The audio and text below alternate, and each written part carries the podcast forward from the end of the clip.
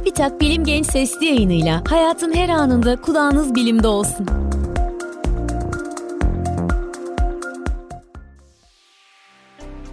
Gençler selam, ben Fatma Gönel, beslenme ve diyet uzmanıyım. Bugün sizlerle dost bakterileri, probiyotikleri konuşmak istiyorum. Bağırsaklarımız yaklaşık 100 trilyon canlı bakteri içerir. Buna bağırsak florası denir. Sağlıklı bir insanın bağırsak florasında yararlı ve zararlı olan bakteriler dengededir.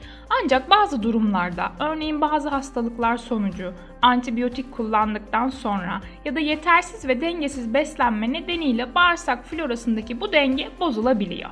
Probiyotikler bağırsaklarımızda yaşayan sağlık için yararlı dost bakterilerdir. Probiyotik kelimesi Yunanca yaşam için anlamına gelen pro ve biyota kelimelerinin birleşiminden oluşur. Probiyotikler bağırsağın doğal dengesinin korunmasına yardımcı olur, vücudumuzu zararlı bakterilere karşı korur, bağışıklığı güçlendirir. Probiyotik özellik taşıyan mikroorganizmaların insan sağlığı üzerindeki olumlu etkileri ilk defa 1908 yılında Nobel ödüllü Rus araştırmacı Eli Metnikov tarafından ortaya kondu.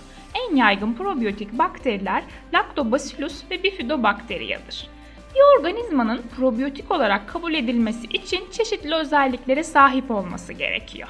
Bunlardan bazıları İnsan ve hayvanlarda kullanıldığında herhangi bir olumsuz etki ya da hastalık oluşturmaması. Bağırsak hücrelerine tutunabilmesi. Bağırsaklarda kolonize olabilmesi. Ağız yoluyla alındığında etkinliğini kaybetmemesi. Olumsuz ortam koşullarına direnç gösterebilmesi. Normal bağırsak florasını bozmadan hastalık yapıcı bakterileri engelleyebilmesi ve antibiyotiğe karşı dirençli olmasıdır. Yoğurt, kefir ve lahana turşusu en önemli probiyotik besinlerden bazıları. Ancak bu besinlerin içindeki yararlı bakterilerin tamamı mide asidini geçemez. Bağırsaklara ancak bir kısmı ulaşabilir. Yine de yoğurt ve diğer fermente gıdalar gibi probiyotik özellikteki besinler düzenli olarak tüketildiğinde bağırsakta yaşayan bakterileri olumlu etkiler. Ancak bu tedavi edici değil, daha çok koruma amaçlı bir etki oluşturur. Farklı sağlık koşullarına yönelik tedavilerde uygun probiyotik takviyesi kullanmak gerekebilir.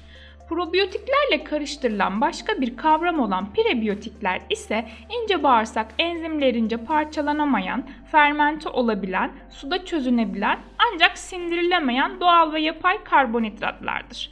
Probiyotikler faydalı bakterilerken prebiyotikler bu bakteriler için besindir. Kuru baklagiller, enginar, pırasa, soğan, sarımsak, bezelye, kuşkonbaz, muz, arpa, çavdar gibi besinler başlıca prebiyotiklerdir. Henüz daha çok veriye ihtiyaç olsa da probiyotiklerin toplumda yaygın olarak görülen bir sindirim bozukluğu olan huzursuz bağırsak sendromunun gaz, şişkinlik, kabızlık, ishal gibi semptomlarını azaltmaya yardımcı olduğu düşünülüyor. Ayrıca probiyotikler ülser ve mide kanserinin temel sebeplerinden biri olan Helicobacter pylori enfeksiyonlarıyla savaşmaya yardımcı olabiliyor. Probiyotikler bağırsağa dost bakteriler olarak bilinseler de etkileri sadece bağırsaklarla sınırlı değil. Genel sağlık için de çok faydalılar. Peki probiyotiklerin genel sağlık üzerine etkileri neler? Birincisi diyabet riskini azaltıyor. Probiyotikler hem tip 1 hem de tip 2 diyabet için önemli. Daha çok araştırmaya ihtiyaç duyulsa da düzenli probiyotik alımının bağırsaktaki bağışıklık sistemini destekleyen hücrelerin sayısının artmasına yardımcı olduğunu ve insülin duyarlılığını arttırdığını gösteren çalışmalar bulunuyor. Bir diğer etkisi duygusal durumu etkiliyor.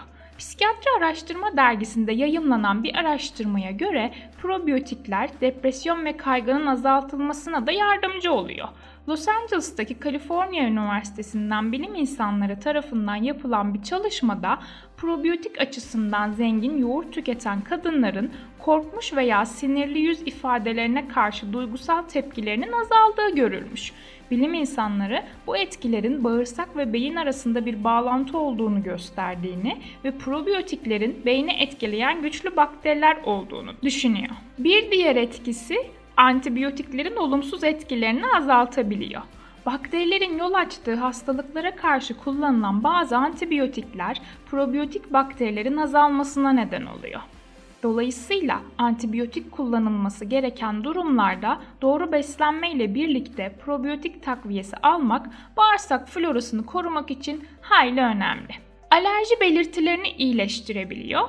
Bağırsaktaki probiyotik bakterilerin alerji belirtilerini azaltmaya yardımcı olduğunu gösteren bazı araştırmalar bulunuyor.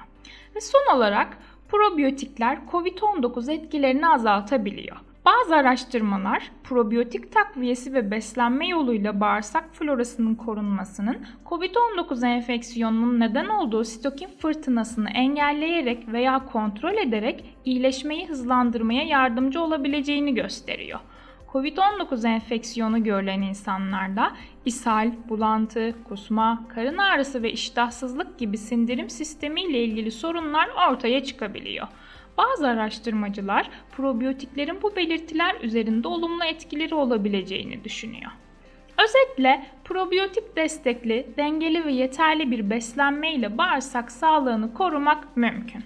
Bağırsak florasının korunması her yaş grubu için çok önemli ve birçok hastalığa karşı da koruyucu. Probiyotikler ve prebiyotikler beslenme haricinde dışarıdan destek olarak alınabiliyor. Ancak bağırsaklarda yaşayan mikroorganizmaların türleri insanın parmak izi gibi biricik yani kendine özel. Dolayısıyla bir insana iyi gelen bir probiyotik türü başka bir insana iyi gelmeyebilir. Bu nedenle probiyotik ve prebiyotik destekleri kullanmadan önce her zaman bir uzmana danışmanızı öneriyoruz. Benim bu bölümde söyleyeceklerim bu kadar. Bir sonraki bölümde görüşmek üzere, hoşçakalın. Bilim Genç Sesli yayınlarını SoundCloud, Spotify, Google ve Apple Podcast kanallarımızdan takip edebilirsiniz.